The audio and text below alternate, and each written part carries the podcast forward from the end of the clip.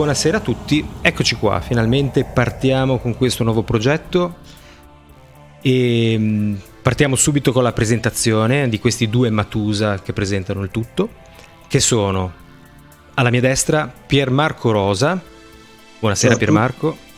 Ciao a tutti. Eccoci È una se- destra virtuale però, eh. Virtuale. ok, a destra virtuale. per- Siamo distanziatissimi noi, siamo distanziatissimi. E Piermarco, poi metterò magari delle urla di, di folle che si strappano i capelli dopo aver, averti annunciato, ma al momento non abbiamo di questi effetti purtroppo. E l'altra persona invece è il sottoscritto Roberto Barabino. Siamo due amici di vecchissima data e due grandissimi amanti di videogiochi. Ma ora lascio un attimo a Piermarco le presentazioni più approfondite. Eh, presentazioni più approfondite. Beh, innanzitutto eh, benvenuti tutti a tutti i, i pochi sicuri al momento. Eh, questa è più una prova, direi, tecnica di, di trasmissione di questo podcast eh, che si chiama appunto Retro Gaming Live.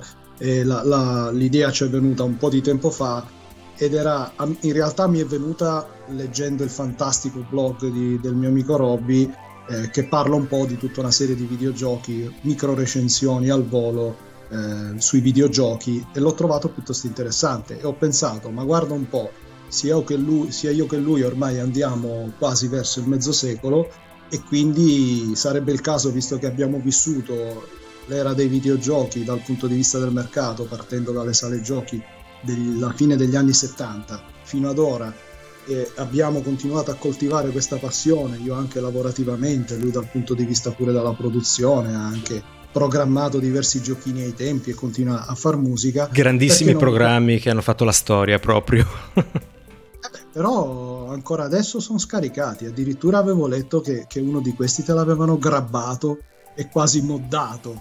sì, no? confermo, Potevi- confermo. Quindi voglio dire, è incredibile ma vero, cioè incredibile per te, però alla fine evidentemente se succede vuol dire che qualcosa hai fatto che non, che non è passato proprio sotto il radar del tutto. E, e quindi l'idea, secondo me, carina potrebbe essere quella appunto di parlare di videogiochi, di videogiochi che, che stiamo giocando, che ci hanno colpito, che ci hanno interessato, magari con qualche collegamento anche a quella che è stata la storia dei videogiochi ehm, che, che- che ha caratterizzato praticamente la nostra vita, perché di fatto se la seguiamo da quasi 50 anni vuol dire che bene o male ha, ha segnato, ci ha accompagnato per tutto il nostro arco di vita eh, fino ad ora. E se non sbaglio abbiamo, abbiamo deciso di, di partire con, con delle puntate tematiche, ma prima o poi finiremo i generi di gioco, immagino, allora a quel punto ci, ci sbizzarriremo.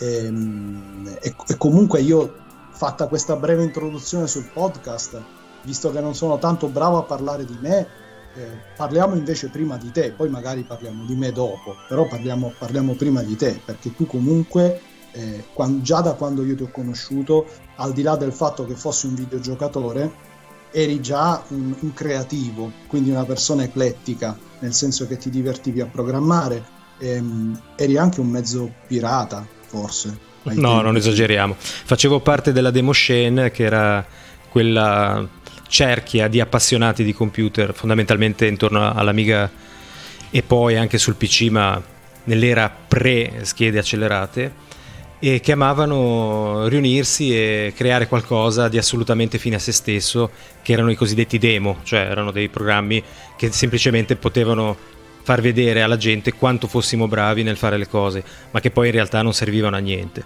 Molti di noi da qui poi sono arrivati anche magari a entrare nella- nell'industria non solo dei videogiochi, ma quella del software in genere. Infatti ho degli amici che facevano parte di questi gruppi insieme a me, che attualmente sono dei veri e propri guru, però nella, diciamo, nella- nell'industria del software più seria. E mh, niente, io ero semplicemente uno di queste persone appassionate, ma non ho mai avuto velleità che andassero oltre a quelle di divertirmi, devo essere sincero.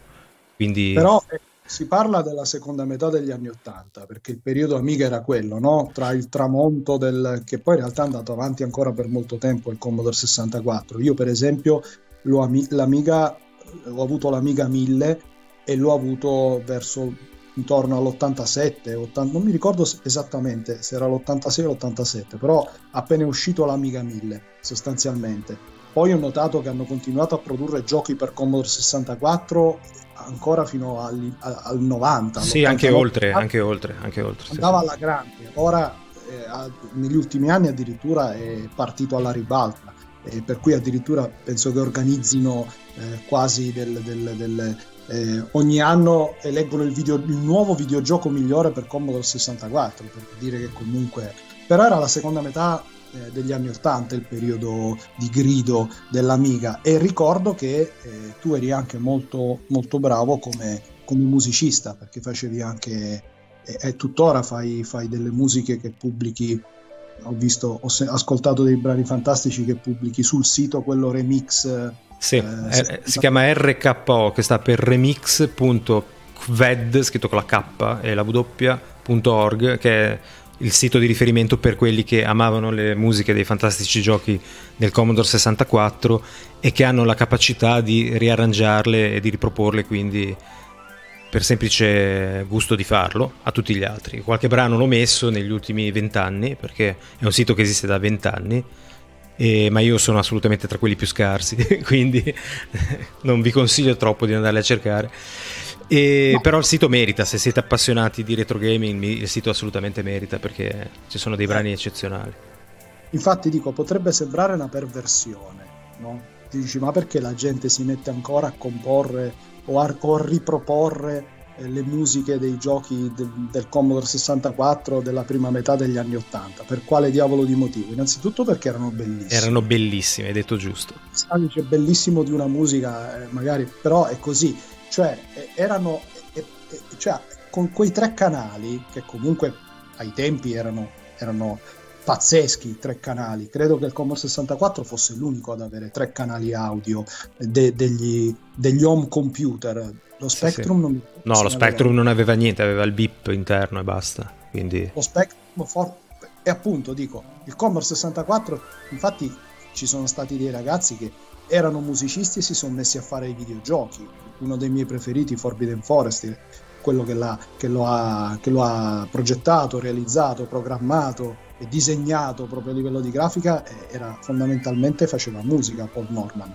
Quindi eh, eh, ci, si trovavano di fronte, credo che forse anche i Duran Duran abbiano usato il Commodore 64. Può essere, questo mi sfugge, eh, ma può eh, essere. Il punto è che fondamentalmente, al di là del fatto che uno fosse un appassionato specificatamente di videogiochi o del Commodore 64, era anche il periodo della musica elettronica. Quindi secondo me c'è anche forse questo gusto di, di riscoperta di queste sonorità che, che, poi gradualmente si sono un po' perse con, con l'evoluzione, che forse oggi si stanno anche un po' riscoprendo. Ma sì, sì, oggi, oggi, si stanno riscoprendo, però il bello di questi remix è che effettivamente c'è posto per tutti, quindi tu riesci a trovare su quel sito anche pezzi fatti in stile heavy metal, così come anche pezzi suonati dalla banda di paese, qualunque cosa, c'è tutto, c'è un brano che sembra fatto dai Gypsy King, quindi basta avere creatività, basta avere una capacità produttiva di un certo livello, perché ovviamente se no fai solo delle gran figuracce, e puoi proporre anche eh, una tua idea musicale semplicemente riscrivendo uno dei famosi brani del passato, più o meno famosi, perché comunque per il Commodore 64 sono state fatte migliaia di, di basi musicali. E Dente è un bel sito, eh, ci, ci, si perde, se, se, se, se, ti prende la passione ti perdi ad ascoltare quello che propone. Eh Robby, ce l'hai avuto tu il Commodore 64? Eh, io ce l'ho avuto sì, ce l'ho avuto dal Natale dell'84 che ricordo come probabilmente il Natale più bello della mia vita. Non so se è solo per il Commodore 64, ma sicuramente anche per il Commodore 64. Proprio ricordo la mattina di Natale che l'ho scartato, l'ho attaccato alla TV e ho fatto andare le cassettine con tutti i giochini che mi ero registrato dai miei amici. e, um, l'ho avuto fino all'88, quindi più di 4 anni sono stato con il buon vecchio Commodore 64. Tu l'hai avuto? Io sono partito, credo, un anno prima, quindi era appena uscito, perché in realtà eh, avevo chiesto a mio, pa- mio padre, eh, ingegnere appassionato di tecnologia, si era fatto spedire mh, mm, eh, dal, dall'Inghilterra, quando era uscito, lo ZX81 della Sinclair, quindi stiamo parlando del, del 1980 proprio. 80. E, e se l'era fatto spedire in, in scatola di montaggio. di montaggio perché li spedivano così eh, dove l'assemblaggio di un computer a quei tempi non era come oggi che devi praticamente incastrare infilare le schede. Lì c'erano proprio da fare le saldature. Le saldature dei pezzi e c'era il rischio che alla fine non, non funzionasse niente. O che facesse una bella fiammata magari qualcosa era andato storto. Quindi in realtà il, il primo computer eh, su cui io ho messo le mie mani da bambino è stato lo ZX81 che era in bianco e nero. Aveva un K di memoria, anche se lui aveva preso l'espansione da 64, che però se uno faceva un ruttino, uno sterrito si resettava. Bello. E non c'era grafica perché erano praticamente caratteri asci. La tastiera era a sfioramento, sfioramento per modo di dire perché era una membrana ma anche abbastanza dura, però aveva i suoi videogiochini in bianco e nero con, con, con le sue cassette, eh, caricavamo da cassetta e mi ricordo che passavamo le nottate io e mio padre a, a battere eh, a, i listati dei videogiochi perché si, si copiavano da, da, dalle pagine di questa rivista che si chiama Sinclair User che era una rivista inglese perché poi era tutto inglese. Quando poi uscì qualche anno dopo lo ZX Spectrum, che in confronto era un, un altro, altro pianeta, eh, certo. Era a colori, era una, una roba, quindi io mi ingolosii tantissimo. Mio padre mi disse: Eh, perché dai, quasi quasi compriamo questo Spectrum. Poi accadde che poco prima di acquistarlo io andai a casa di un mio amico, vidi un VIC-20 in azione, perché c'era questo Commodore VIC-20, mi ricordo con Galaxian, quindi la versione del, del um, il porting dell'arcade eh, della Namco quello che è venuto prima di Galaga, no? Galaxia, sì, sì, ricordo benissimo, ricordo benissimo. Una grande evoluzione rispetto a Space Invader, che, che, comunque, vabbè, era di due anni prima. Quindi vidi questo Galaxians e, e, rimasi a bocca aperta perché mi ricordo che ci sono stato a giocare quelle 3-4 ore consecutive. Immagino. E da lì ho detto, ma sai che quasi quasi il VIC-20 è meglio. è uscito poco dopo il Commodore 64 e quindi alla fine mio padre mi prese il, il Commodore 64. E che anno era? Era, era, appena uscito, non ricordo esattamente, eh, poteva essere l'84 o l'83, fine 83, non, forse è perché non esattamente la data, non, però mi ricordo che il primo titolo che ho avuto è stato ehm, il gioco di calcio, no? l'International Soccer eh, sì. Della, Commodore. Della, della Commodore in cartuccia e lo giocavo da tastiera perché non, avevo neanche il joystick ai tempi. Il primo gioco con cui ho avuto il joystick in regalo è stato Buck Rogers del, della Sega, che ancora mi ricordo il, il, jingle iniziale che sembrava una roba scozzese, il jingle di Buck Rogers, cioè, ta ta ta, para, para, para, con queste fanfare che sembravano cornamuse e, ehm, e, poi da lì mi sono, mi sono, appassionato sul Commodore 64, ero un collezionista di, di, di videogiochi, di dischi, perché poi eh, sono usciti anche i famosi floppy per Commodore 64. Finché sì. poi non ho visto l'Amiga, ho visto l'Amiga, mi ricordo, a, a una fiera, una fiera di computer, l'ho sentito suonare eh, eh, sì. i famosi mod con gli strumenti campionati, ho sentito Axel F che secondo me... Eh sì, eh, ho avuto un'esperienza come la tua. Eh, e ho detto, ma cioè, e comunque ero abituato al Commodore 64, l'Amiga ne aveva 4 di canali, che erano finto stereo in realtà. Guarda, no? ti dico anche che cos'era. Era un programma che si chiamava Sonics della Aegis e aveva esatto. come musiche demo già preinstallate Axel Foley, appunto, che era suonato con suoni sintetici, tra l'altro, non usava nemmeno i campionati per l'Alex Foley però aveva anche dei brani, tra cui Thriller di Michael Jackson, non so se ti è capitato di sentirlo, che invece avevano proprio campionato il riff eh, col giro di basso e il ritmo. Per cui eh, sembrava io... davvero di sentire una canzone fatta in uno studio, era una cosa che a me ha fatto cadere la mascella e mi ha fatto comprare l'Amiga. Visto? Io la batteria di Axel Foley, quando partiva la batteria, una batteria così io non l'avevo mai sentita sembrava una registrazione di batteria in confronto a, a sai, le scorreggine del Commodore 64. Sì, che erano bellissime, ma avevano un sound assolutamente riconoscibile ed erano dei suoni fatti da rumore bianco e note che, che vibravano. Quindi, anziché essere un era un una cosa così. Per cui. Era, non, era, non, era, qualcosa di realistico. Invece Axel Foley era un brano che dicevi sembra suonato da un sintetizzatore di quelli da palco eh, tu, tu, tu, tu, tu, c'aveva proprio la batteria e quindi poi là ho, fa- ho fatto Amiga per 3-4 anni. Mi ricordo che mi sono venduto tutti i giochi del Commodore 64 perché mi hanno detto no, se vuoi l'Amiga devi vendere. Eh? E, e, invece poi sono passato alle console per caso, ho iniziato dal, dal, Sega Mega Drive, le avevo già un po' annusate negli anni, la prima console che avevo annusato era stato l'Intellivision di un mio amico. E poi addirittura io ho avuto la fortuna di essere uno dei pochi in, al mondo in generale, ma in Italia in particolare, a provare la prima console della Sega, che non è stato il Master System, si chiamava eh, credo SG1000 e pensa mm. che negli Stati Uniti sta console non è mai arrivata, mai arrivata. Sto parlando dell'inizio degli anni 80, ma prima che uscissero il Famicom, quindi il NES della Nintendo e, ehm, e, e le altre console. E, era due anni dopo l'uscita dell'Intellivision mm. e, e sono andato poi a riguardarmi un po' di anni fa eh, su YouTube qualcuno di questi filmati tratti da questi videogiochi della SG1000 e per, per, i tempi la grafica era veramente pazzesca, pazzesca. Devo andare a vedere perché non ho veramente idea. SG1000, sì, mi segno il nome. Lo sanno, lo sanno in pochissimi perché è una console che è stata distribuita solo in Giappone, in Australia e in alcuni paesi europei, tra cui, eh, tra cui l'Italia. E, ehm, e, e chi se l'è questa... comprata in Italia? Conosci qualcuno che ce l'avesse? E io, eh, questo mio amico, eh, io ero bambino, lui aveva due o tre anni più di me, secondo me lui non ne sapeva niente, il padre non so come aveva trovato questa console e, e, io mi ricordo questa console bianca con, con, queste, con, questi controller che rispetto all'Intellivision era eoni avanti graficamente parlando, ma anche come, come, come interfaccia di controllo, come tutto, no?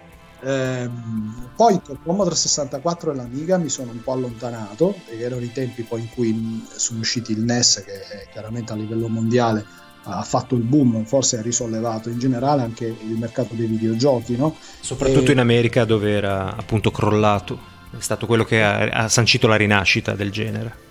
Infatti, è il Master System per la Sega e invece poi eh, esattamente nel, nel 1990 io ho visto questo Mega Drive e mi sono reso conto che era molto simile all'Amiga, eh? Eh, nel senso che non era qualcosa tecnicamente che fosse molto più avanzato dell'Amiga. Esistono alcuni giochi che esistono sia per Mega Drive che per Amiga, non, non c'è un abisso a livello tecnico, anzi, se vogliamo, l'Amiga suona meglio. Cioè, sì. Dal punto di vista sonoro era superiore, Sicuro. però vedete che c'era un'attenzione verso questi titoli che non trovavo sul, sulla versione invece del computer, eh, a parte le esclusive, no? E quindi sì, ho detto, oh, per provare mi sono preso questo Mega Drive con un po' di cartucce, ehm, qualche anno dopo, un anno dopo se non sbaglio, poco tempo dopo è uscito il Super Famicom in Giappone chiaramente perché erano tempi in cui le versioni europee delle console uscivano un anno dopo, è stato così fino ancora alla PlayStation 1 e um, mi sono preso questo Super Famicom vendendomi il Mega Drive e tutte le cartucce e da lì invece è iniziata la mia avventura, avevo 18 anni, è iniziata la, la mia avventura lavorativa legata ai videogiochi perché ho iniziato a collaborare con, con ehm, la prima rivista del settore dedicata alle console in Italia che era Console Mania. La mitica Console Mania. E ci ho lavorato per eh, quattro anni e, e, avevo in esclusiva, quasi in esclusiva come piattaforma di recensione appunto il Super Famicom e, le, e, e poi il Neo Geo perché ero ho scoperto nel frattempo è uscito il Neo Geo che secondo me ancora adesso è una grandissima console ho fatto qualche recensione perché avevo anche quelle poi me le sono prese guadagnando un po' di soldini eh, mi sono comprato il 3DO della Panasonic e ho avuto anche per poco tempo il Jaguar ah poi, accidenti e beh, è, stata, è stata un'emozione, una, una, una, veloce parabola. Ma perché per poco tempo? Poi cosa, che fine ha fatto il Jaguar? Sono venduti sia il Jaguar che il 3DO, ho avuto anche il Saturn eh, me li sono venduti, mh, mm, il Saturn me lo sono tenuto, invece Jaguar e 3DO me li sono venduti per comprarmi eh, la PlayStation giapponese, perché ancora la versione europea non c'era. Tu pensa che per vederla, ehm, la PlayStation, per vedere i giochi, eh, bisognava modificare la console, perché eh sì. uscivano col segnale, col segnale video giapponese, per cui eh, avevano fatto un buco nello chassis di plastica della console avevano preso direttamente il segnale video perché chiaramente come, come, presa non ci sarebbero riusciti e spuntava fuori questo cavo SCART che tu collegavi al televisore. Ai tempi una, una PlayStation di importazione, chiaramente con questa modifica, ti costava più o meno un milione. Eh? Mamma mia. Un milione e due, un milione e tre in lire. Poi quando è uscita eh, in versione eh, europea, quasi un anno dopo, eh, rispetto a quella giapponese. Comunque anche lì le sue all'inizio 700-800 mila sì sì me lo ricordo è altro che, altro che. E, e, poi vabbè eh, dopo quattro anni ho mollato Consolmania eh, mi sono messo a, a, recensire videogiochi per PC quindi ho fatto questo strano percorso ho iniziato con gli home computer sono passato alle console e poi sono passato al PC mi sono tenuto stretto il PC come macchina da gioco eh, per, un, per, un, bel po' di anni perché ho scritto su alcune riviste specializzate ehm, tipo il mio computer eccetera eccetera e, e, soprattutto il quotidiano di Genova il secolo XIX dove avevo una rubrica sui videogiochi e poi sono invece ripassato nuovamente per, per restare sul discorso console eh, che nel frattempo continuavo a coltivare. E ho abbandonato invece completamente il PC come ecco perché l'hai abbandonato? Che oggi sembra essere probabilmente la macchina migliore su cui giocare. Per pigrizia. ok, per evitare lo stress ah, del cambio di hardware continuo e cose di questo tipo, immagino. al, di là di questo, al di là di questo che c'è effettivamente, no? Eh, perché ormai, e poi se vogliamo, ormai le console praticamente sono quasi dei PC, quindi si è perso anche quel fattore di comodità che c'era fino all'Xbox 360, cioè che tu mettevi dentro il, il DVD e partiva direttamente. Immediatamente, sì, è vero. L'installazione, quindi stanno sempre, perché poi di fatto l'hardware che hanno dentro è hardware PC, vedi adesso le ultime che sono uscite addirittura hanno l'SSD e tutto il resto. Ehm, però secondo me l'idea di mettersi là, collegarle innanzitutto a un televisore, già parti dall'idea che è, ha un, un, una superficie maggiore a livello di schermo rispetto a un monitor, quindi ti becchi un'esperienza quasi cinematografica in confronto. Lo schermo enorme, magari ci metti un impianto come il mio 5.1 Dol- Dolby Digital di, di eh, avvolgente. E col joypad che è già pronto lì è un po' quasi tutto confezionato. Chiaramente col PC puoi fare molte più cose, però dal punto di vista del gioco mi sono sempre trovato un po' meglio sulle console, anche perché mi è capitato che mi, che mi mandassero dei videogiochi per PC che effettivamente davano difetti grossi se non avevi l'ultimo hardware appena uscito. Cioè, i giochi migliori alla fine li hanno fatti per PC che ancora non erano in vendita sul mercato. Vero, vero. Iniziavano a girare benissimo come uno si aspetta che giri un gioco a livello di esperienza del giocatore due anni dopo rispetto all'uscita del gioco. Più o meno. Sì, sì, è vero. Erano studiati già per macchine che la maggior parte della gente si sognava che se tu ci pensi alla fine non ha molto senso perché, perché i videogiochi ne fanno talmente tanti che poi due anni dopo magari c'è l'hardware giusto per far girare bene il gioco, però il gioco è già vecchio, è già vecchio di suo. Quindi, a parte alcuni capostipiti che poi sono rimasti eh, negli annali della storia e continuano a essere giocati giustamente ancora oggi, la maggior parte dei giochi uscivano per PC, non giravano tanto bene, dovevi scendere a compromessi con la fluidità e tutto il resto e, ora e te li dimenticavi dopo. Certo. E quindi alla fine ho detto, sai che c'è, alla fine con la console ho delle prestazioni che essendo eh, chiaramente i giochi a quel punto calibrati su un hardware preciso e quindi non sono scalabili, non sono modulari, quindi possono dare il meglio di sé, chiaramente, un po' come il discorso giochi su iPhone rispetto ai giochi su Android. Android è come se fosse il PC, hai 10.000 configurazioni possibili degli smartphone, quindi è chiaro che poi girano meglio su iPhone che in confronto a un hardware che è quello come se fosse una console in rapporto, no? E quindi ho sempre trovato le console molto, molto più comode e, e, bene o male me le sono fatte praticamente tutte, eh? cioè, eh, a parte quelle, quelle, che sono uscite adesso. Quelle che, uscite, che sono uscite adesso magari ne parliamo dopo, dai.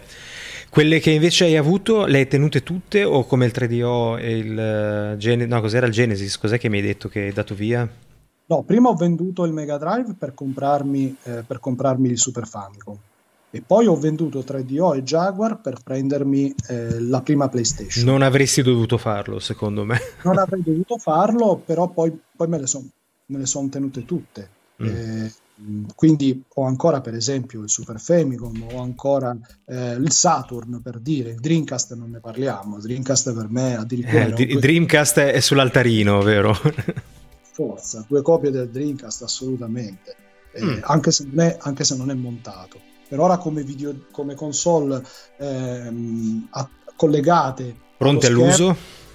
C'è la, una PlayStation, cominciamo dalle più vecchie, c'è una PlayStation 3 ehm, un Xbox 360, eh, una Wii, una Wii U, una um, mm, PS4 Pro e una Xbox One X come console gro- grosse, eh? poi mm-hmm. le portatili sono un altro discorso, quelle non le devi collegare. Però mi sono fatto anche, me le sono viste anche più o meno tutte le portatili, mm. dal Game Boy in bianco e nero all'Atari Lynx, al Game Gear e poi vabbè quelle che poi erano già console eh, tipo il Nintendo DS, la PSP e, e, poi il 3DS, la PlayStation Vita, vabbè adesso la Switch, perché comunque quindi dal punto di vista hardware non, non mi sono praticamente fatto mancare nulla. Hai provato tutto quello che c'era da provare. Hai fatto ah, bene. Il, il Game Boy Advance. Bello, quello l'ho provato anch'io.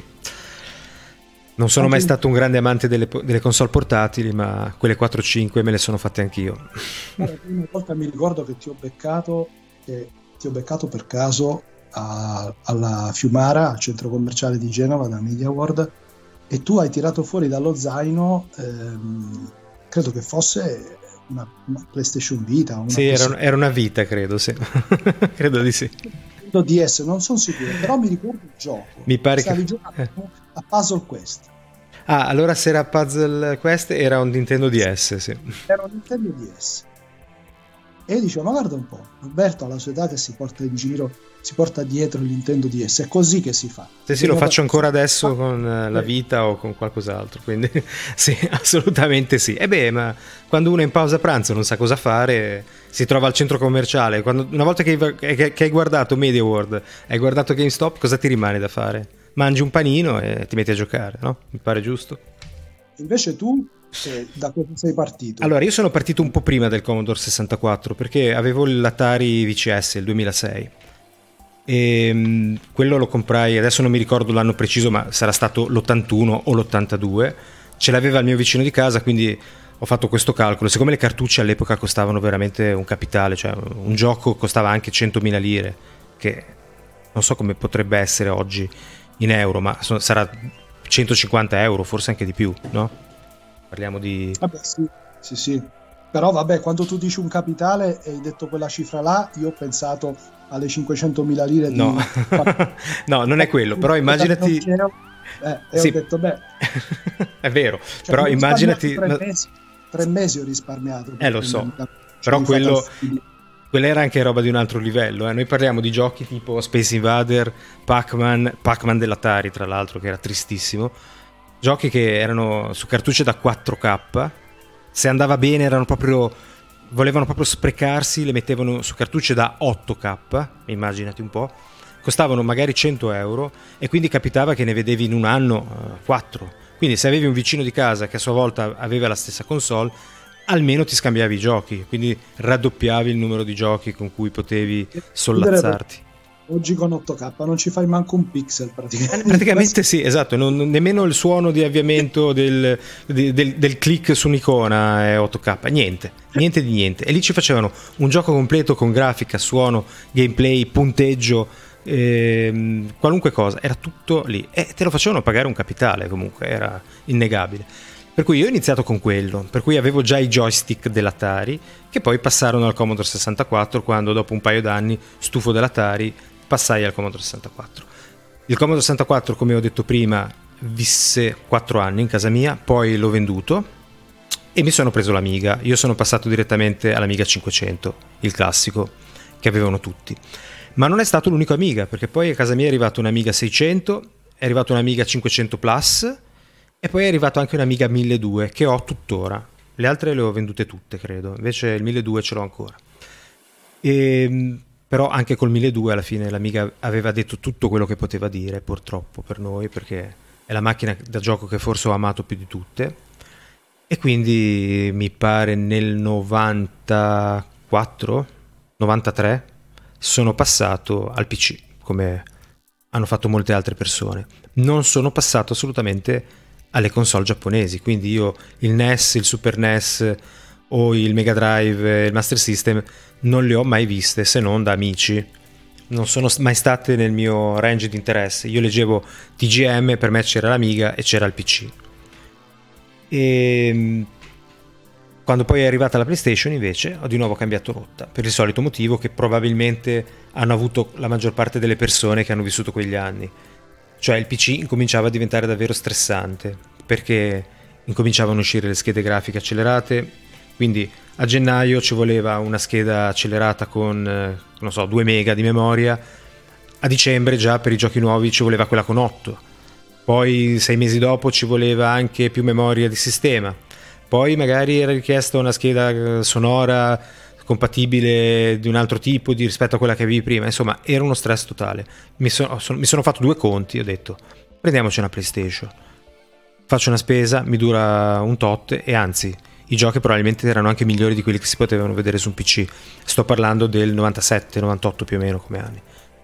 Però e... è sempre rimasta questa filosofia, eh? Ma Nel sì. senso che anche adesso una PlayStation 5 in termini hardware offre delle prestazioni per quello che costa 500 euro eh, che con quella cifra lì ci compri una scheda grafica decente per PC cioè quindi eh, vale ancora il discorso del paghi di meno e, e hai in rapporto delle prestazioni più elevate a un prezzo più basso però anche è vero che ai tempi eh, c'era molta pirateria su PC e quindi poi risparmiavi tantissimo col software. Oddio, c'era anche su console. C'era anche su PlayStation, caro mio, per cui il problema non si poneva.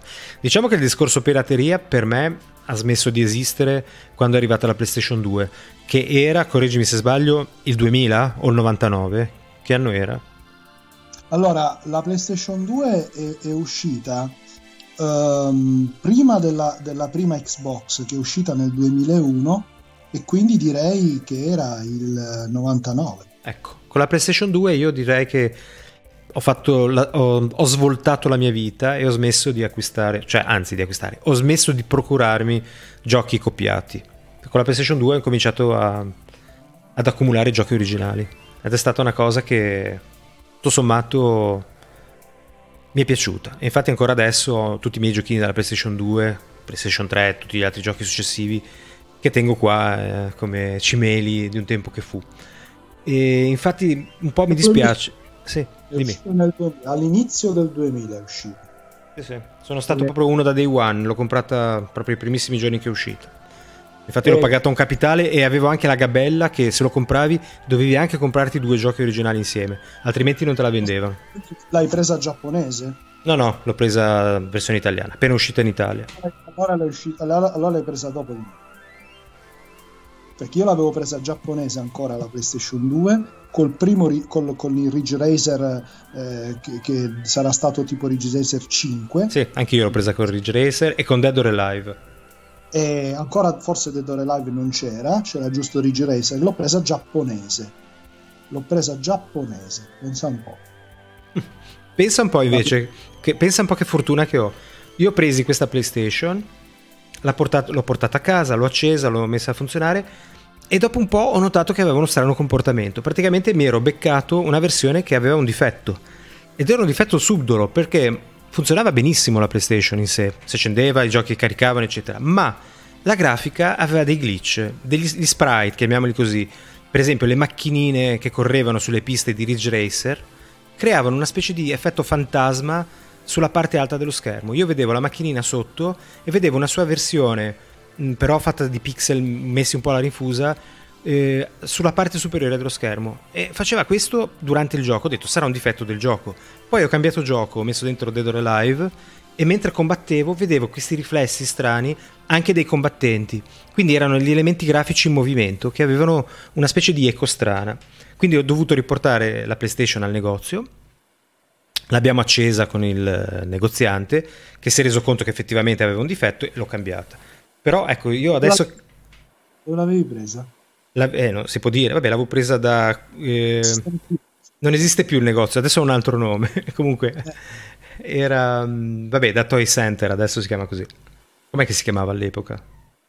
E dove sta sto Toy Center? Sta um, super a Valbisagno, dove, vicino a dove abito io. Boh. Eh, Sai che non lo Perché io conoscevo eh, Eurogames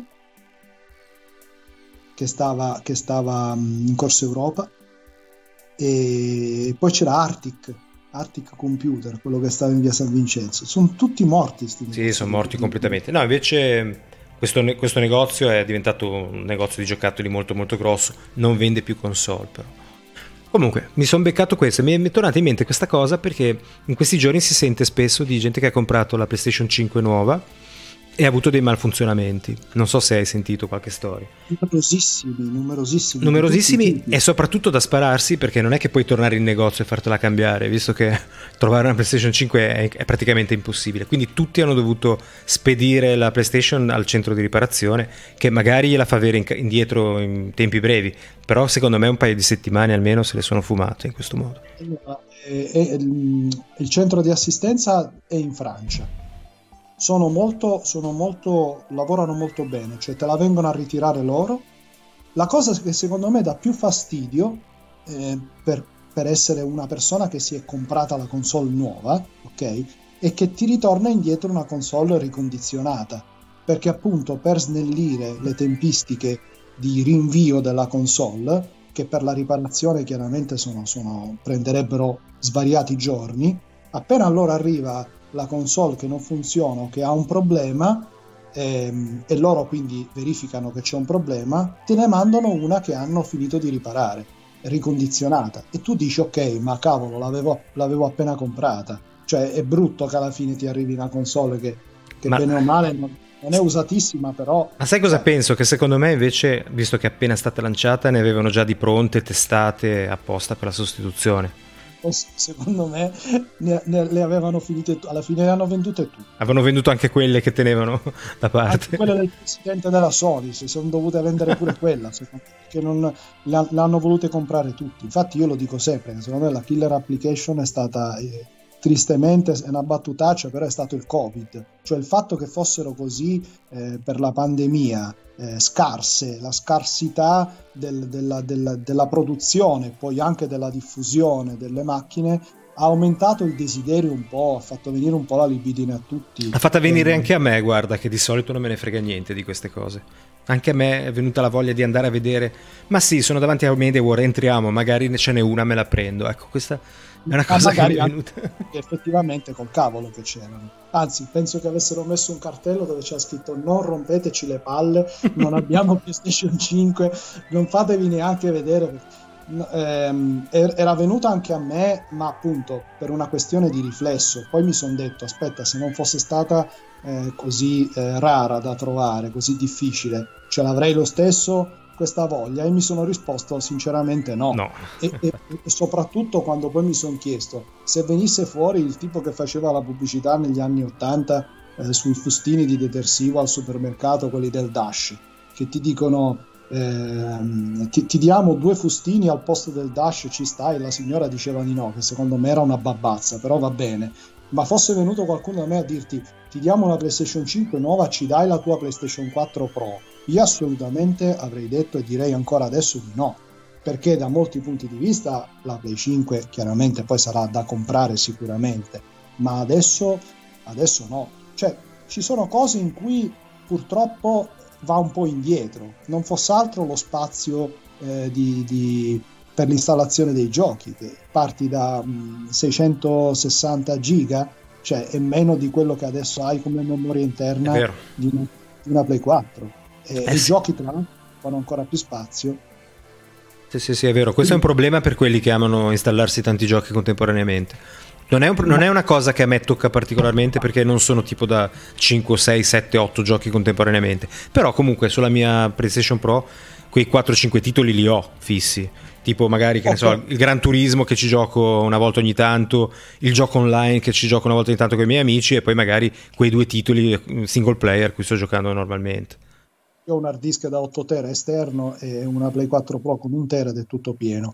quindi figurati, c'è l'idea di non potermi più giocare quando voglia, perché non è tanto il fatto, chiaramente non me li gioco tutti, molti non me li sono neanche mai giocati, però non ho voglia di andarmi a scaricare, che ci vuole anche un po' il suo tempo per scaricarlo, quando voglio provare un gioco e se è un gioco da, da 50 giga un po' di tempo ci vuole. L'idea poi che dovrei disinstallarlo per reinstallarlo in un secondo momento un po' mi deprime, ma non è solo una questione di spazio, è anche una questione di porte, perché io per esempio sono un grande fan della, della PlayStation VR e uh, collegata alla, alla mia PlayStation 4 Pro ho ancora porte per attaccare appunto l'hard disk esterno eh, comunque ho la porta per attaccarlo me ne rimane me sì ne perché rimane scusa la Pro ne ha due davanti e due dietro?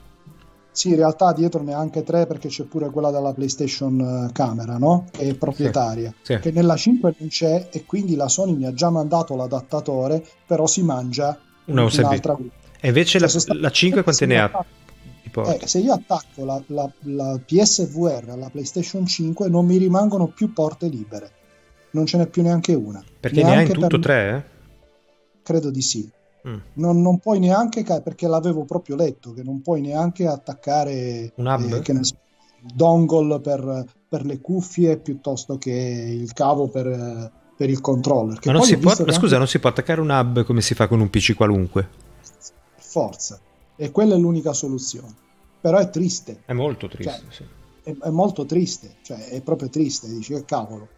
Eh, e, però devi far per forza così e, e, tra l'altro, appunto, parlando del pad, ho visto che non, non è solo la console che ha dato problemi eh, vari di malfunzionamento più o meno gravi, ma anche i, i pad, che, che, poi sono la cosa probabilmente più spettacolare della PlayStation 5. Eh, anche un mio amico ha avuto un pad con, con il tasto triangolo che dopo un po' gli si è bloccato. Ma dai, ma dai, da spararsi. Su, da spararsi. Su pad, cioè, ti prende veramente male perché dici vabbè finché la console è, è complessa lo posso capire un sistema nuovo ma il pad che è complesso pure quello però è un pad cioè eppure pure sui pad. Cioè secondo me la PlayStation 5 come anche la serie X eh, saranno da, da, da, prendere tra un po' di mesi quando tra l'altro ci saranno i giochi che veramente sapranno valorizzarle perché ora come ora sono a parte Demon Soul e, e forse quell'altro gioco,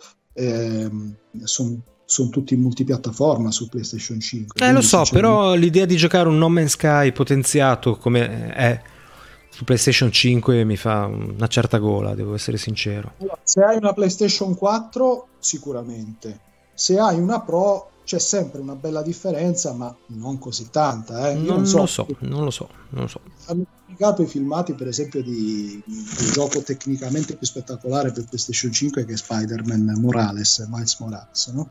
Hanno pubblicato i filmati fianco a fianco della versione Play 5 con quella eh, Play 4 Pro.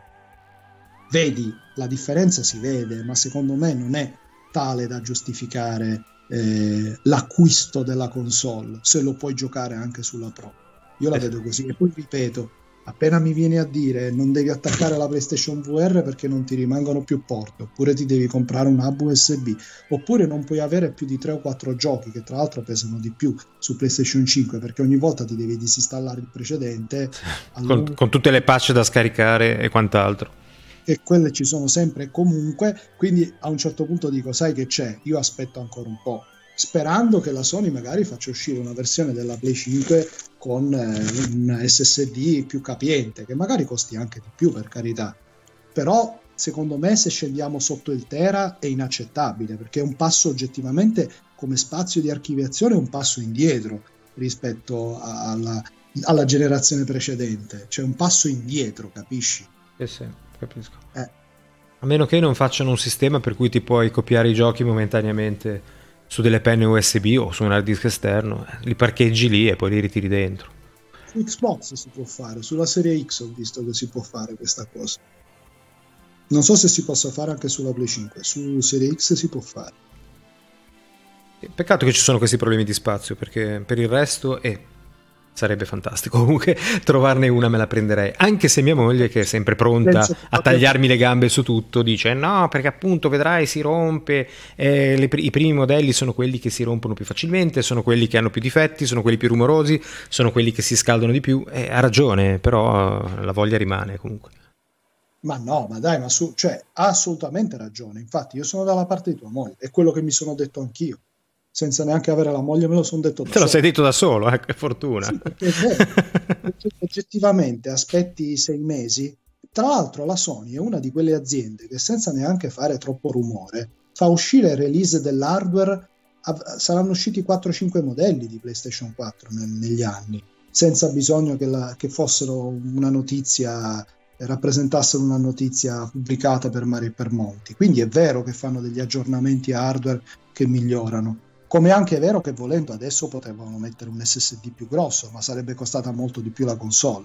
Eh. Quindi hanno fatto la classica scelta di mercato, cioè nessuno mi toglie dalla testa il motivo per cui sono usciti adesso PlayStation 5 e la serie X è stato proprio un, per, per, perché tutte e due non volevano che nessuno del, nessuna delle si avvantaggiasse sul tempo dell'altra. Certo. A livello di base di utenza, però sinceramente al di là di questo si aspettavano sei mesi in modo tale da mettersi anche sincronizzarsi con uscita di titoli. Poi Xbox Series X ancora peggio a livello di titoli per, per la nuova piattaforma avrebbero fatto la cosa più intelligente. Uscivano con una line up di titoli specifici eh, dedicati alla console eh, anche lì eh, si sono avvantaggiati del fatto che avevano la retrocompatibilità. Se per caso non l'avessero avuta sarebbe stata un, una, tragedia, sì, una tragedia. Avremmo avuto due giochi a console praticamente.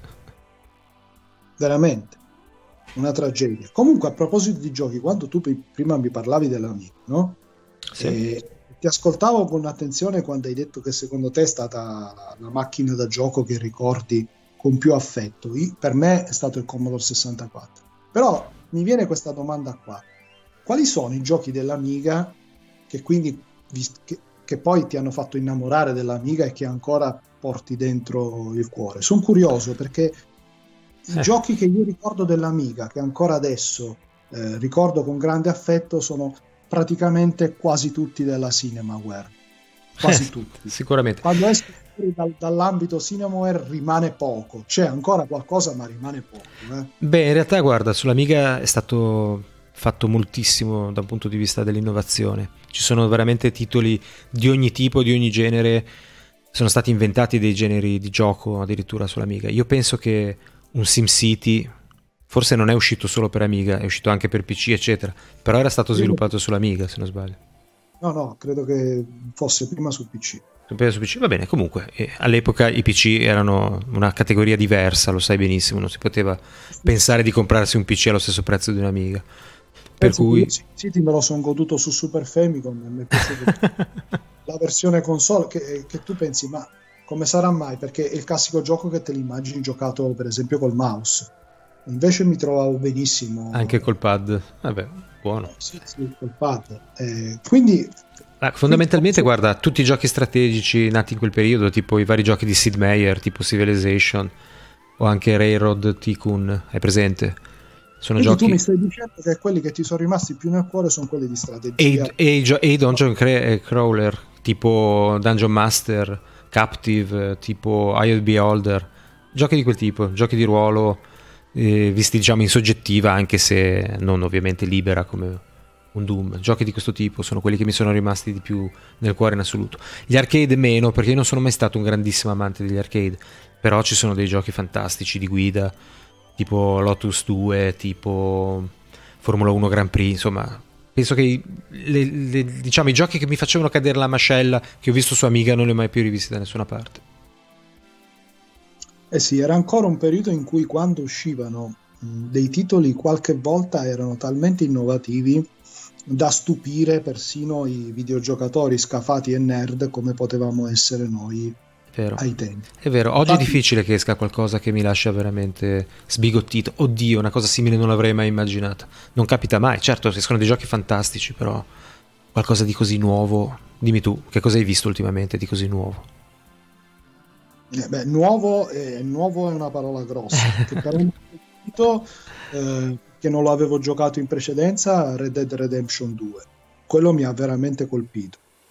Eh, mi ha colpito per molti motivi, perché stiamo parlando di un open world, il seguito del Red Dead Redemption del 2010, che già secondo me ai tempi era una scommessa, perché quando uno si immagina open world si immagina la classica situazione alla GTA, quindi l'ambiente urbano pieno di eh, traffico, automobili, persone che camminano. Invece l'idea di ambientarlo nelle praterie sconfinate era già secondo me di suo una scommessa, ma proprio puntando sulla, sul contesto ambientale, eh, secondo me hanno... E il 2, Red Dead Redemption 2, è un capolavoro assoluto, cioè la prima volta che entri in una cittadina ti sembra proprio di stare lì, ti sembra anche perché ha la possibilità di switching della visuale cosa che appunto non mi aspettavo assolutamente dalla terza alla prima persona. E quando lo giochi in prima persona ti sembra proprio di essere là, anche quando cavalchi ti viene il mal di mare, perché saltelli su e giù sul cavallo, questo cavallo che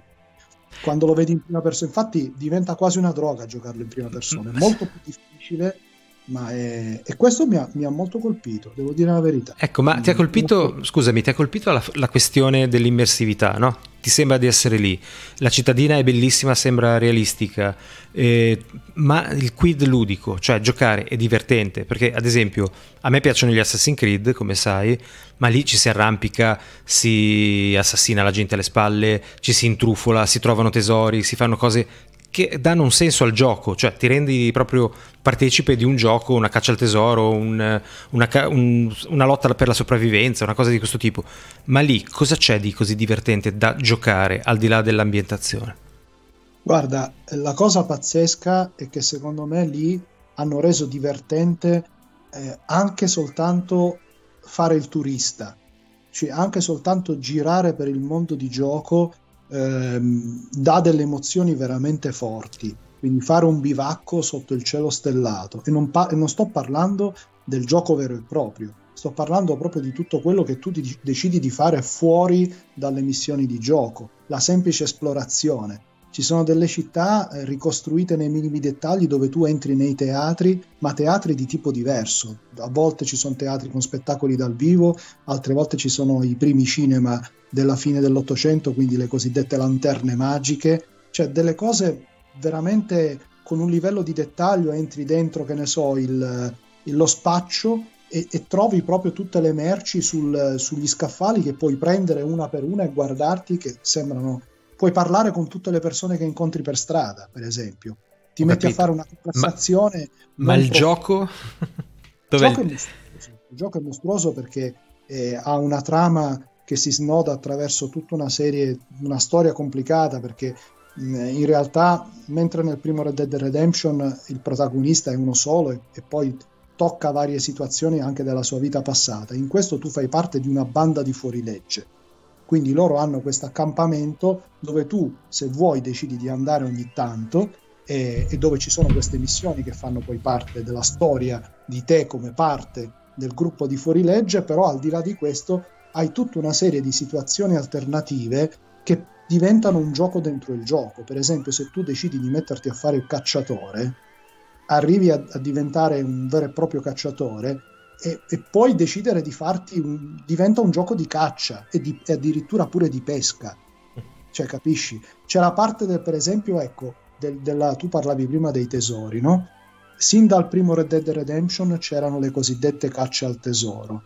Qui addirittura ci sono dei dungeon. Nel Red Dead Redemption 2 c'è un punto che tu vai a cercare un tesoro e scopri una grotta dentro una cascata che non è per niente banale poi riuscire ad esplorare ci sono addirittura delle side quest che sono un gioco dentro il gioco. Per esempio, si sono inventati una side quest in un paese che poi sarebbe l'equivalente di New Orleans per dirti, perché ci sono tutti un po' i contesti ambientali classici del, del, degli, degli, Stati Uniti, ehm, dove praticamente tu dai, scopri, scopri per caso, peraltro per caso, perché non è telefonata come side quest, scopri che in alcuni punti della città ci sono delle scritte sul muro con il sangue, alla fine facendo un collegamento scopri che c'è un vampiro. Dai. Quindi se riesci durante il gioco a ehm, raccogliere questi indizi e, e, quindi poi, siccome il protagonista ha una specie di diario su cui si appunta tutto, perché sennò sarebbe impossibile tenere traccia delle miriadi di cose che ci sono nel gioco, perché soltanto di cavalli ci saranno qualcosa come 30 razze di cavalli, cioè ognuna col suo carattere, e ogni cavallo, quando decidi poi di possederlo, devi crearci un rapporto intimo di fiducia, cioè ti rendi conto, lo puoi accarezzare. Sì, mi rendo conto che mi servirebbero quattro vite per giocare un gioco di questo tipo. Una componente, tu che sei un amante dei giochi di ruolo, una componente dal punto di vista ruolistico per un open world. Eh, non dico che siamo ai livelli di Skyrim, che, che nasce comunque come gioco di ruolo. Ma tipo, come... scusa, ti potenzi, aumenti di livello, ti aumentano le caratteristiche? Assolutamente sì. Ah. Assolutamente sì. E tra l'altro ti potenzi in modo intelligente perché ti potenzi facendo le cose, cioè se ti metti a correre tantissimo, come succedeva un po' in San Andreas, no? nel GTA. Sì, mi ricordo, mi ricordo. Se ti metti a correre tantissimo, che lì dimagrivi e se non lo facevi ingrassavi, qui se ti metti a correre tantissimo, eh, aumenta la tua resistenza nella corsa, si mm. vede proprio l'indicatore. Succedeva anche Quindi, in Skyrim, mi ricordo.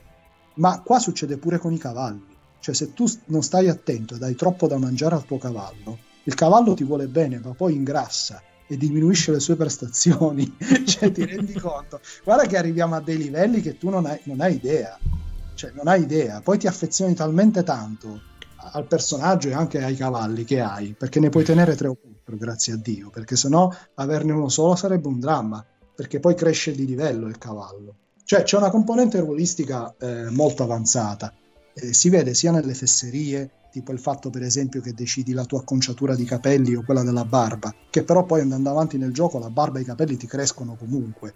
Quindi cambia, muta, non rimane sempre quella. I vestiti che indossi, che a seconda della temperatura dei posti in cui ti trovi possono avere dei vantaggi o degli svantaggi. Ma senti un po', quante ore di gioco sei arrivato? Avrò fatto una sessantina di ore, però ah, ho deciso di seguire finora pochissimo la trama. Cioè mm. mi sono messo proprio a fare il turista e a scoprire tutta una serie di cose che non c'entrano niente con la trama principale. Per esempio, ho scoperto in una città, in un paesino, che è un paesino di allevatorio, ho scoperto un serial killer. Perché mm. ho trovato delle tracce di cadavere strane fuori da questa e che poi alla fine mi hanno ricondotto a un tipo che si era nascosto e viveva imboscato nel sotterraneo di, di una casupola che, che è un serial killer quindi poi l'ho catturato, l'ho portato dallo sceriffo, ha cercato pure di divorarsi lo sceriffo, cioè, cioè del, delle storie che ti giuro, ma, storie dentro le storie. Scusa, domanda, ma al di là dell'esplorazione e di tutte queste cose che mi hai raccontato, il gioco poi cos'è? Si spara dietro i muretti? Beh, eh, sei nel Far West, per cui la, la parte delle sparatorie eh, sicuramente è, è, una parte rilevante, però puoi anche prenderle a pugni le persone. Eh? Ho già fatto tre o quattro risse nei saloon ai livelli dei migliori western, anche spaghetti western in stile, in stile Bud Spencer e Terence Hill. E tra, l'altro gioca- e tra l'altro prendere a pugni una persona con la visuale in prima persona è bellissimo eh? prenderla a pugni perché non sei abituato a, alla parte FPS, first person shooter, eh, con altri giochi ma prendere a pugni le persone eh, in, prima, in, prima, persona non, non, ci sei tanto abituato. Eh, ripeto, è, è, è un'esperienza ehm, che ti assorbe veramente tantissimo e soprattutto mi sono reso conto che hanno fatto un lavoro di ricerca sulla, sulla flora, sulla fauna. Pensa che ci sono tantissime erbe e fiori dettagliatissimi, ognuna con le sue proprietà, alcune le conosciamo pure noi, tipo che ne so l'origano, i funghi addirittura. Mm. Cioè tu potresti perdere centinaia di ore. Se ci nella... sono i porcini è il gioco che fa per me, guarda. Eh, ci sono... Ehm... Sai quelli un po' lunghi con eh, la, la cappella larghissima? Quelli ci sono sicuro, e le mazze di tamburo. Mazze di tamburo, ok.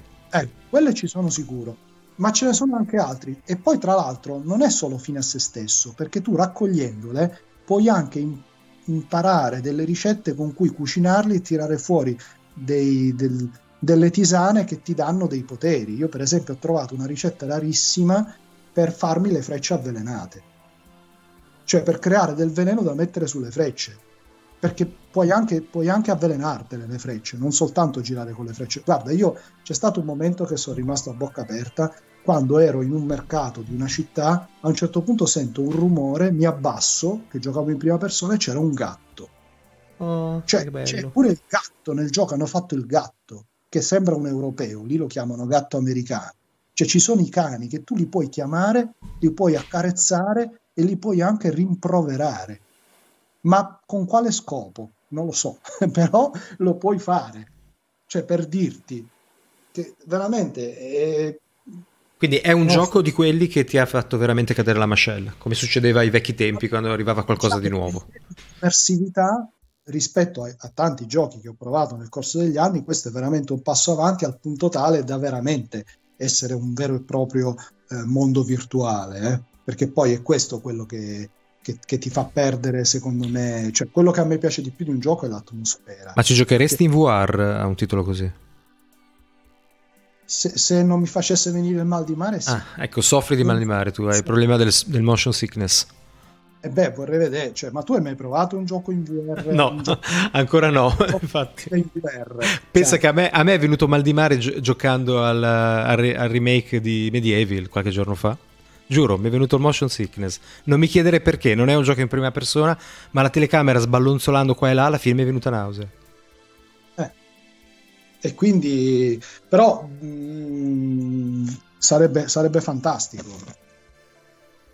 Un po', immagino che darebbe un po' l'effetto di immersione di, di Resident Evil 7. Eh? eh, anche quello, ne ho sentito parlare, ma non ho mai avuto la possibilità di provarlo, quindi ma anche se, se tu non lo provi in VR mm-hmm. e lo provi normale, la grafica è un po' più definita, però mentre lo giochi dici questo è un gioco perfetto per il VR.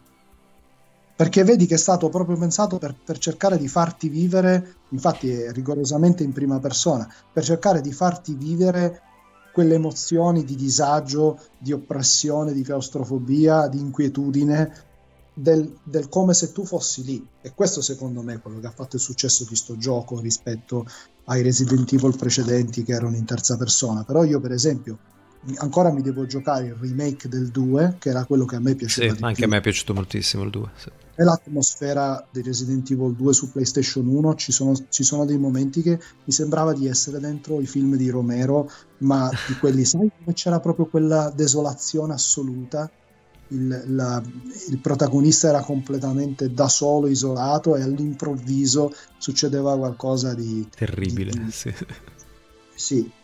E, e ho, visto, ho, visto, me lo sono installato su PlayStation 4 il remake, ho fatto i primi 5 minuti e poi ho detto questo è un gioco che merita attenzione, cioè non è un gioco che te lo giochi così perché sarebbe un peccato. E allora ho detto quando ho tempo e non l'ho mai più. Magari non di notte al buio da solo eh? Non l'ho mai più ripreso perché poi è un peccato. Sono giochi che secondo me meritano anche un certo tipo di dedizione da parte del giocatore, no? Non sono quei giochi che li prendi, ci fai una partitina e poi li togli, se no un po' te li rovini. È come guardarsi un film e smettendo dopo dieci minuti che è iniziato. Sì, no? sì, sì. Hai dato l'idea esatta di quello che è, sì, è vero. Vanno, bisogna immergersi e rimanerci dentro finché non si arriva in fondo.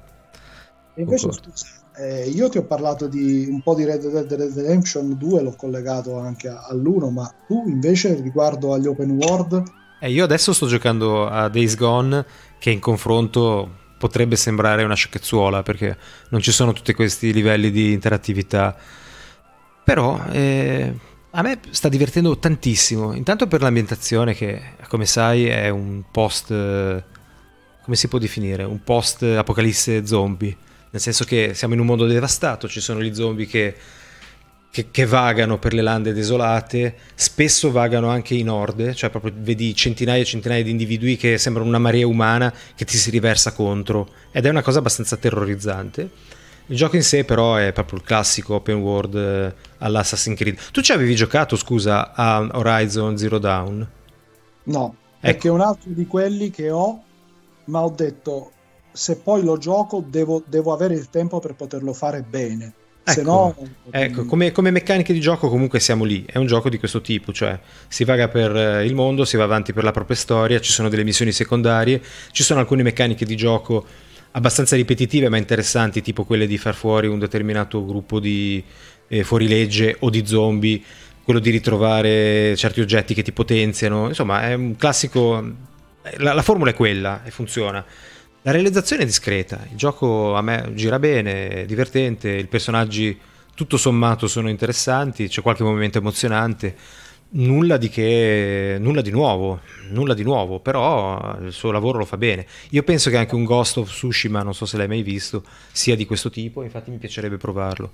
Allora, Days Gone l'avevano preso a schiaffi quando era uscito eh, per motivi eh, più che altro tecnici. Eh, però magari appunto giocato su una, su una Pro che tu lo stai giocando sulla Pro rispetto sì. a una 4 già le cose migliorano sensibilmente immagino no? Sì, se non, hai, non, hai, notato delle, delle, difficoltà di gioco dovute a che ne so a caricamenti o a situazioni tecniche di, di no, rallentamento no, per niente per niente va, va tutto eh. liscio tranquillissimamente sì c'è qualche caricamento ma siamo nell'ordine dei 10 secondi 15 non di più No, invece, per esempio, in Red Dead Redemption 2, mh, al di là del fatto che quando muori lì sì che carica, però ti puoi girare veramente tutto il mondo di gioco perché l'hanno proprio pensato per, perché il gioco si, si, caricasse a mano a mano. Sì, sì, scusa, mi sono espresso male. Lo stesso vale per Days Gone. Quando usi il eh, teletrasporto, chiamiamolo così, quando usi il viaggio veloce, allora sì, carica qualche secondo. Se no, prendi la moto, attraversi tutto il mondo senza problemi, senza mai bloccarti, senza mai fermarsi.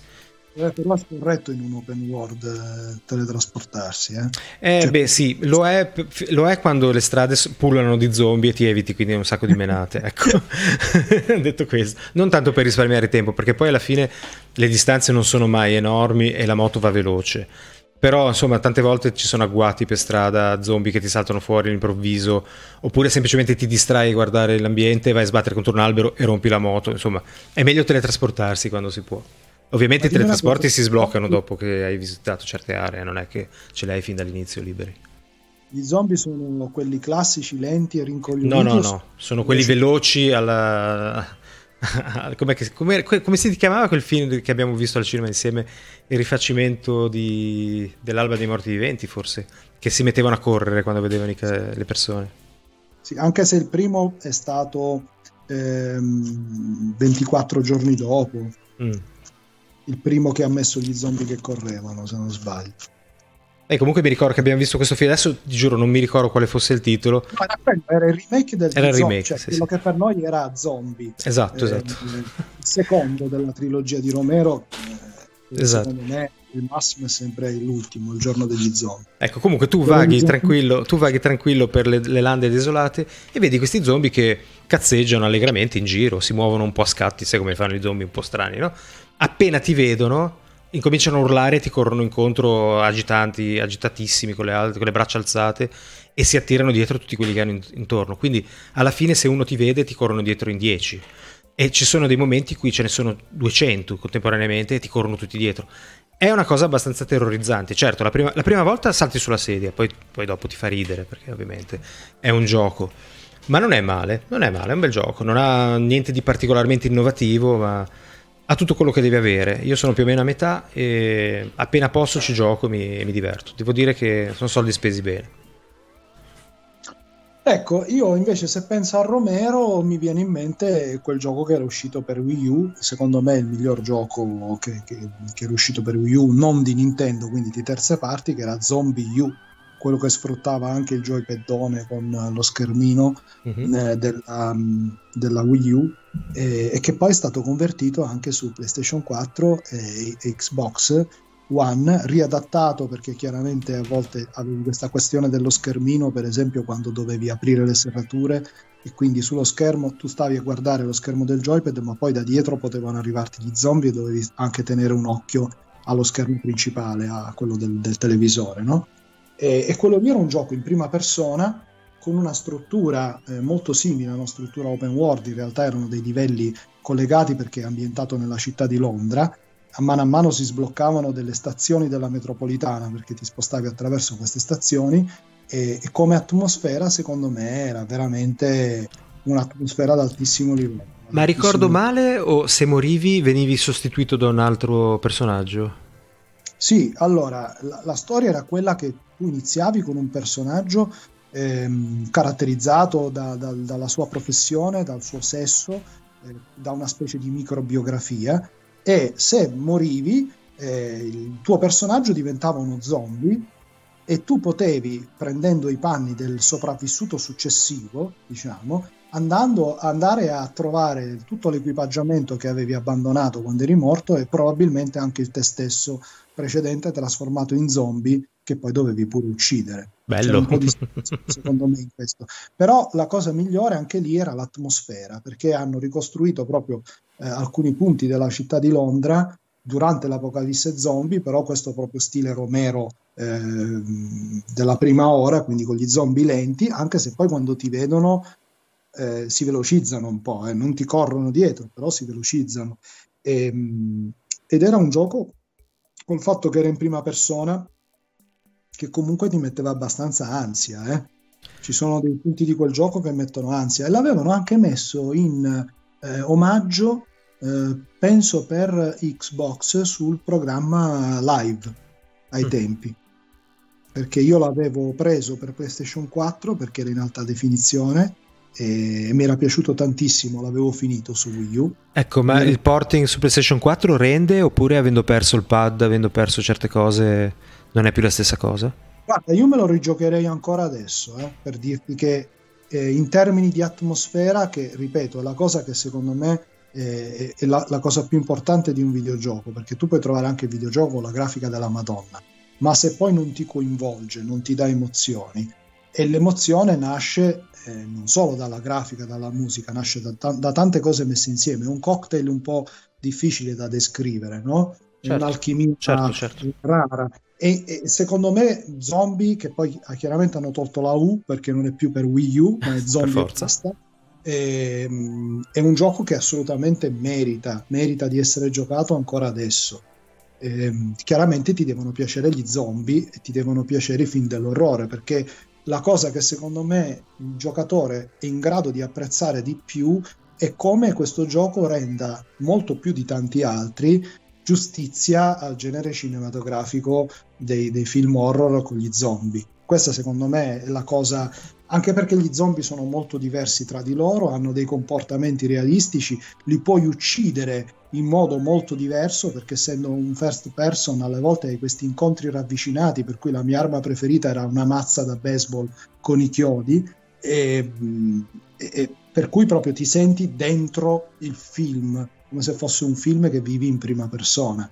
E, e, e diventa tutto questo molto bello perché a volte non puoi fronteggiarli, anzi quasi mai li puoi fronteggiare se non in casi isolati. Devi sottrarti allo scontro sempre.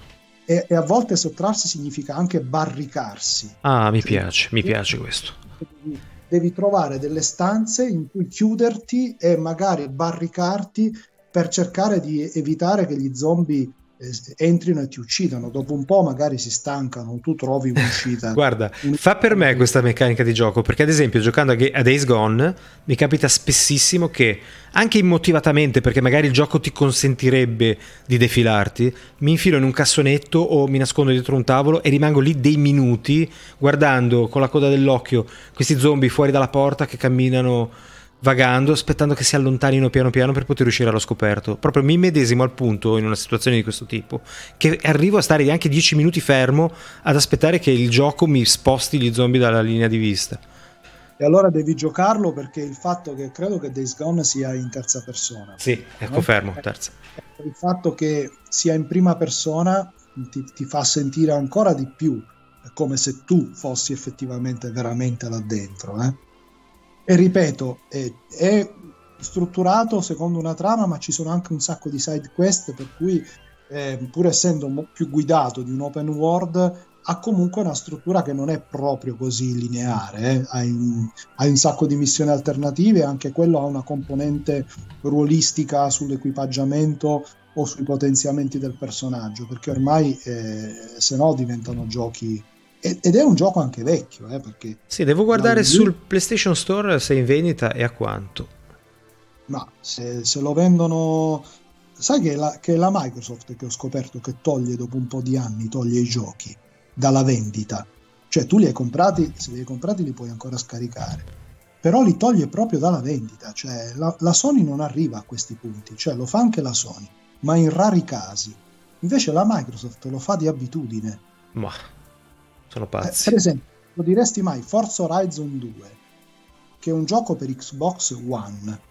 Ok, il primo gioco della serie Horizon sì, uscito sì, sì, non lo puoi più comprare. Non è più in vendita, non è più disponibile. Ti dicono hai un codice per riscattarlo, cioè come fai ad avere il codice? Mi fa ridere questa cosa. Però te, lo devi, te lo devi comprare praticamente. No, spunta questa frase che è ridicolissima, che è al momento non disponibili. Al momento non disponibili, al momento, perché invece poi magari lo sarà di nuovo. Guarda che Microsoft aveva delle frasi in italiano. Mi ricordo qualche volta che mi è capitato di telefonare all'assistenza Microsoft che c'era la, la, la Femme d'Argent come musica della, della, che a me piace molto, tra l'altro, come, come, come musica della, che ti mettevano in attesa, e c'era un messaggio che diceva siamo spiacevoli di comunicare. siamo spiacevoli. Spiacevoli veramente, cioè, siete veramente spiacevoli. Cioè. Comunque sul PlayStation Store non lo trovo, si chiama Zombie e basta? Zombie. zombie. Ma zombie ma... scritto proprio come se fosse scritto in italiano. Eh? Ah, zombie senza non E. Ok. Senza la E, è proprio zombie. all'italiana. Allora forse ho cercato male. Vediamo se c'è. Call of Duty, Zombie 4, Army Trilogy, Zombie, eccolo qua, 19,99 lo. Allora, io ai tempi lo, l'avevo pagato su Wii U, l'avevo preso come... Per me era stata la killer application che mi ha fatto prendere la Wii U quindi l'avevo preso a prezzo. Non è che ci fosse molto altro, eh, devo dire. Ma c'era, c'era, un po' di roba Nintendo, eh. Però siccome uno veniva a livello di storia della Nintendo, veniva dalla Wii che era proprio una console per famiglie, questo qua invece esce come gioco vietato ai minori di 18 anni, con splatter e schizzi di sangue a profusione, capisci che abituato ormai alla Wii trovare come primo gioco un gioco third party della Ubisoft violentissimo, ho detto è mio subito, poi zombie alla Romero subito. E quindi l'ho pagato a prezzo pieno, per cui per me già 19,99 va, va benissimo. Però voglio dire, guardati qualche filmato eh, su YouTube. Eh, sì, quasi quasi, è... quasi quasi, dai, ci do un'occhiata. Mi pare un buon consiglio, guarda, sicuramente vado a vedere. Ecco, tra l'altro, parlando di open world, prima io dicevo Forza Horizon 2 perché non lo vendono più. Forza Horizon 2 è stato il primo a introdurre nella serie Horizon l'idea anche di, di open world nei, nei, racing game della serie Horizon. In realtà eh, erano già stati sdoganati da Burnout Paradise, ancora prima da Test Drive Unlimited. Eh, però quindi anche nell'ambito dei giochi di corsa, che direi che è giusto, no? eh, c'era, c'erano già i giochi open world. Eh, ci sarebbe da fare un bel discorso sugli open world di corsa, perché ci sono stati molti titoli interessanti che hanno anche innovato, per cui potremo sicuramente potremmo, parlarne. Sì, sì. Lo potremmo fare nella puntata 1. Sì, nella puntata 1 potremo dedicarci a quello. Adesso, scusa, che ora Adesso siamo all'un'ora e 16 di registrazione. Eh direi che per, come, come, puntata zero siamo già arrivati a un buon punto. Cosa ne dici? Tecnica di trasmissione. Io poi non, non, cioè, sono completamente al buio adesso, nel senso che sono con il tablet. E... Attento allo zombie che hai dietro. no, no, sono col tablet, gli auricolari e, sono direttamente. Ecco, si sentono dei rumori strani adesso. Però tu sei anche su Twitch, no? Sì, sì, siamo su Twitch. Abbiamo anche uno spettatore, quindi siamo siamo ricchissimi. Nessuno che abbia il coraggio di farci qualche domanda. No, infatti, sono tutti, sono, parliamo al plurale, ma lo spettatore è uno, per cui non ha coraggio di farci domande. Si starà chiedendo chi sono sti pazzi che parlano. E vabbè, niente, dai, allora direi che mm, possiamo chiudere qua. Per il momento non abbiamo riferimenti da dare, tipo email, canali, pagine internet, pagine YouTube, pagine Facebook, niente di niente, perché questo è solo l'inizio, giusto? Sì, è la, proprio la prova tecnica. Però ci organizzeremo, intanto faremo, faremo uscire questa, questa, prima puntata anche su podcast e, e, poi niente, vediamo se abbiamo del seguito, se la cosa interessa, proseguire, proseguiremo, la prossima volta parlando degli open world di guida magari, partendo da lì perlomeno, per poi vedere dove si arriverà. E poi... È anche un'occasione per confrontarci, perché voglio dire, alla fine, eh, se no non ci sentiamo praticamente mai. Eh. è vero, è vero allora, anche questo. Ci vediamo una volta l'anno ci sentiamo raramente. Un tempo, quando tu abitavi vicino a me, ci vedevamo spesso. sì. Venivo a trovare spesso perché tu mi davi le, le, tue riviste, le cosiddette riviste d'accesso, esatto. che erano videogiochi che già ti eri letto dopo un po' di tempo me le passavi. Io mi ricordo che avevi un cestone enorme nel cesso dove avevi do- dozzine e dozzine di riviste. Sì, sì, sì. Sì, sì, perché poi non era tanto per la novità, per l'informazione in sé, era per il piacere di entrare nella mentalità in cui si ritornava ai tempi in cui, perché io ho iniziato, prima di, di, di, di scrivere recensioni, ho iniziato leggendo le recensioni eh, sì. certo. e le, ed erano delle porte sull'immaginazione, la rivista prima ancora dei giochi, perché arrivare ai giochi era già un traguardo, oggi vai su YouTube o te li scarichi, quello che vuoi. Eh, infatti, tempi... infatti, ormai eh, infatti le, le, riviste d'accesso ormai sono state sostituite dal tablet o dal cellulare, purtroppo. Quindi. Sì, però, ripeto, rimane sempre quel sapore del, della, della, magia arcana di quando eravamo bambini, di quando io ero bambino, compravo videogiochi e, e leggevi. Zap, mi ricordo, i primi numeri di Zap. Io, il primo, io poi, tipo il secondo numero di Zap che l'ho comprato per caso perché non sapevo neanche che esisteva. Una volta che mi trovavo a Nervi con, con, con la mia famiglia, visto st'edicolo, ho visto Zap, ho detto ma che è Zap? Sembrava, non si capiva dal, anche dal titolo. Pensa, ricordo... pensa, che io l'ho visto in Inghilterra la prima volta Zap, Zap 64, non, neanche, non sapevo neanche esistesse in Italia. E però uno se le, ste riviste se le, se le, divorava, cioè le leggeva, le rileggeva. Non era una roba che tu leggevi e la lasciavi là. Spesso rileggevi quando trovavi un gioco che ti interessava. Proprio guardavi le foto, rileggevi la È vero, è vero, è vero. Venivi assorbito da, da quelle immagini, da quelle parole, come, è come avercelo il gioco. Vero. Sì, sì, era, era un modo un po' un po' perverso di, di, di, immaginare di giocarlo non potendolo fare, leggersi la recensione un sacco di volte. Eh sì.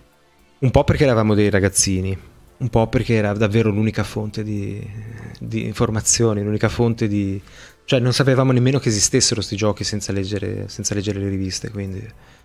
Sì. Poi a volte ti capitava che magari li trovavi in edicola, in cassetta, con i nomi cambiati, Beh, piratatissimi, sì. con i nomi magari all'italiana, dice, e aspetta no, ma questo è Coldron della Palace Software e magari si chiamava La Strega. Che brutte cose, se ci ripenso, veramente brutto, veramente brutto. Però non Alipini dice, ma va, ma guarda che figata, c'ho Coldron, peccato che c'è scritto La Strega. La strega. Però non ancora tempi in cui con gli editor potevi entrare, io mi ricordo che ogni tanto lo facevo, cioè sì, entravo con gli editor nel, nel gioco e, e, cambiavo perché i caratteri poi restavano quelli, no? in mezzo alle righe di, di, di programma, te li trovavi e, e facevi la... La traduzione, ci, ci mettevi quello che volevi infatti. Bei tempi. Erano bei tempi, sicuramente. Va bene, Piermarco, allora salutiamo, chiudiamo qua e spero che sia stato piacevole come lo è stato per noi anche per gli ascoltatori e quindi... A me è piaciuto, cioè mi sono divertito. Bene, bene. Allora diamo appuntamento alla prossima puntata che sarà, boh, speriamo entro una decina, una quindicina di giorni.